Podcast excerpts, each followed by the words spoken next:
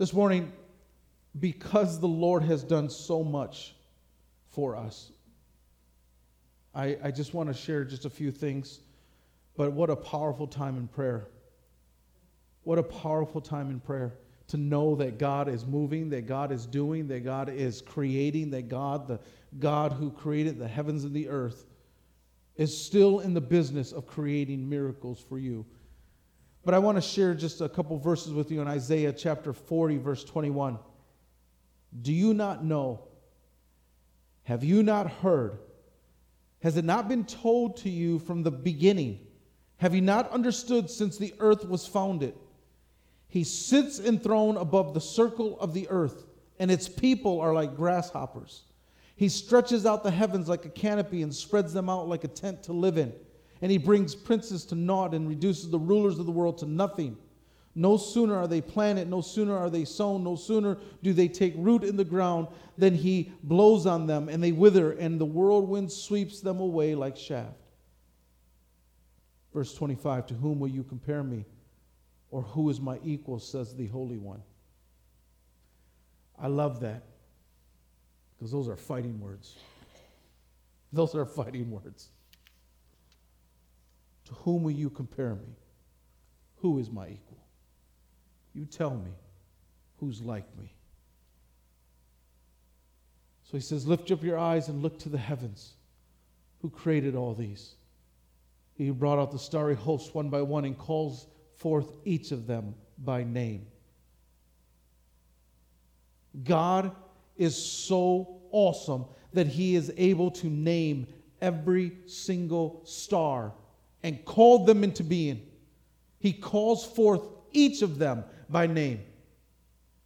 It's not because a whole bunch of gases decided to get together in the universe and all of a sudden they exploded and they created the star. No, God says, I've called them into being. They were nothing before that. Nothing. And I call them into being. And He's done each of them by name. Because of His great power and mighty strength, not one of them is missing. So why do you complain, Jacob? Why do you say, Israel, my way is hidden from the Lord? and my cause is disregarded by my God. I love this verse here because think about what it says. Why do you complain? Why do you say, My way is hidden from the Lord? My cause is discarded by my God. Here's what Isaiah is telling us. You may think that God is hidden. You may think that God is nowhere to be found. You may think that God is hiding in your time of need. But the Bible says all you have to do is look up at the stars and see that every single one of them is by design, and so are you. Every single one of them has a purpose, and so do you. If you're sitting there wondering, why is God hidden from me? Look around you. Just the other day, I was sitting down outside and I looked up at the trees. And immediately I remember what the Lord told me one time. He said, and this was years ago. I was waiting for my sons. They were there at football practice, and, and I'm waiting to pick them up. And God told me, He says, Pete, look at the tops of the trees. And I said, God, stop picking on my height. It's not funny. He told me, He says, You look at the tops of the trees. And I said, I can't look at the tops of the trees. And he reminded me, he says, I am so in love with you that I will finish the details that you'll never see. He could have just put a emptiness up there. He could have just cut them all flat, but no, he finished them. Even the tops of the trees have detail of his creative work, and I'll never see it. That's how much he loves us. That he is doing all of this. And so when you get discouraged, you start to wonder, where is God? Why is he hidden? You look around. Look at the trees. Look at the stars. Look at all this beautiful thing that he created. Just, just, the other, just yesterday, as we were driving home, we saw the beautiful sunset. So beautiful. Look around you because the God who created all of that is with you. So why do you complain? Why do you say that his ways are hidden? Verse 28 Do you not know? Have you not heard? The Lord is the everlasting God, the creator of the ends of the earth. Have you not heard? Don't you know? that the Father, the Creator, is interested in you. And the Bible says that He sits upon us, upon the circle of the earth, and looks down like we're like grasshoppers. And it's not because we're insignificant, it's because He's so big. It's not because we are nothing to Him, it's because He's so big that He sees every detail of our life. And he says this He will not grow tired or weary, and his understanding no one can fathom. I want you to know that God is not as tired as you. We do get tired. I'll tell you this. I've learned this personally when I went through eight years of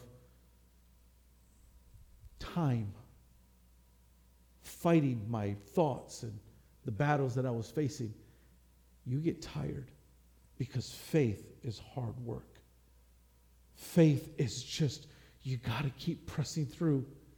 But God, it's not working. You got to keep pressing through. But God, no answer. You got to keep pressing through because you have no idea how God is going to bring it together. That's why he says his understanding no one can fathom. I'm telling you, when we look back and we see what God has done in our life, it should make us laugh. Just like when Lisa was facing that dark moment a year ago. She didn't see how the story would end. When she's laying there in the hospital, she didn't think, hey, praise the Lord, in a year I'll give a testimony. No, she didn't see that because we can't understand how God is going to do these things. But He will. He gives strength to the weary. I love that because, you know, we do get tired and we do get weak. We're human, we're not God. But the Bible says that He gives strength he gives strength to the weary and increases the power of the weak. How awesome is God that in your weakest moment, He comes there, stands by you, and lifts you up, says, You can do this. Because you can do all things through my Son who gives you strength. You can do this. Sometimes we wonder why God puts us through the things that we do. But we know that He'll never allow us to go through anything we can't handle. But I'm just sometimes tired of thinking that God thinks that I can handle more than what I think I can. It's a lot.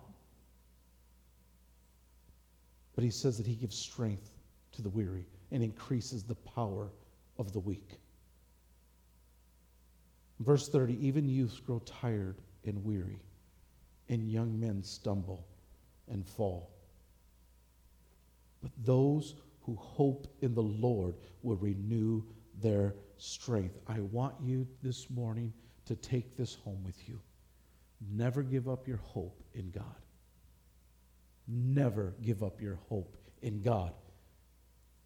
And no matter what you see, because you can be easily deceived with your thoughts, you can be easily deceived with your eyes. Remember when we first started putting we first started putting up our, our services online, instantly I lost 30 pounds. You can be deceived with what you see on TV, and you can be deceived with the thoughts that the devil may try to plant, or misunderstanding of things that you've heard, or situations that you face at work. These things can make us feel confused and start to wonder and question if God can God? Will God? But the Bible says, but those who hope in the Lord will renew their strength. I'm telling you, you will find strength again. You will find joy again. You will find hope again when you put your eyes on Him and hold on. When you put your eyes on Him and you hold on, it may be bumpy, but it's going to be good.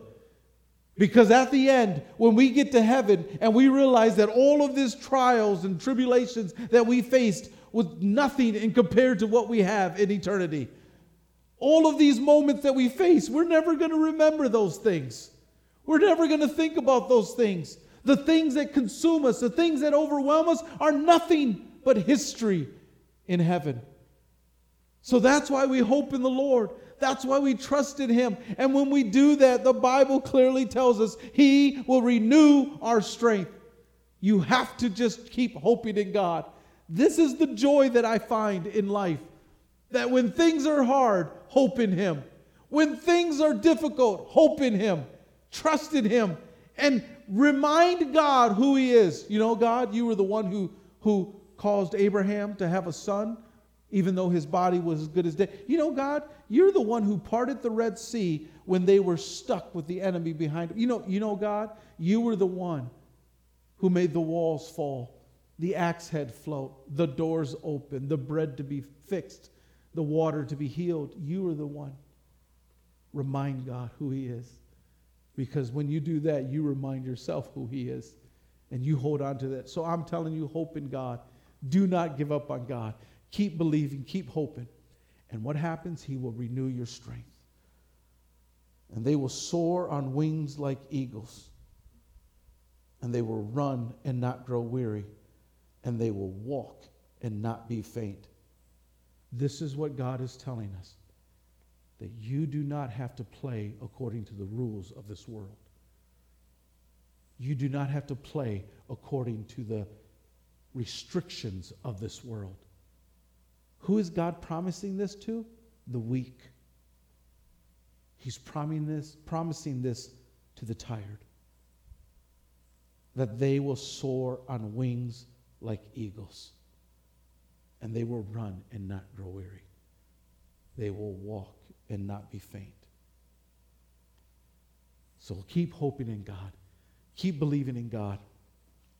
I honestly believe this that what happened here at the altar today is going to change the rest of your life. Because, see, that's the hope that I have in God. And that's the belief that He is doing something. And I'm not going to complain that He's hidden. I'm not going to say that He's distant. Why? Because I know that He's doing things. And when I start to get discouraged, when I start to, to feel the fear of this world come upon me, I'm going to look up at the stars and say, You have named them each by name. And if you've done all that, and if you made the tops of the trees, you made the beautiful oceans and the waters and all that stuff, if you did all that, I know that you are watching me. Your strength will come again.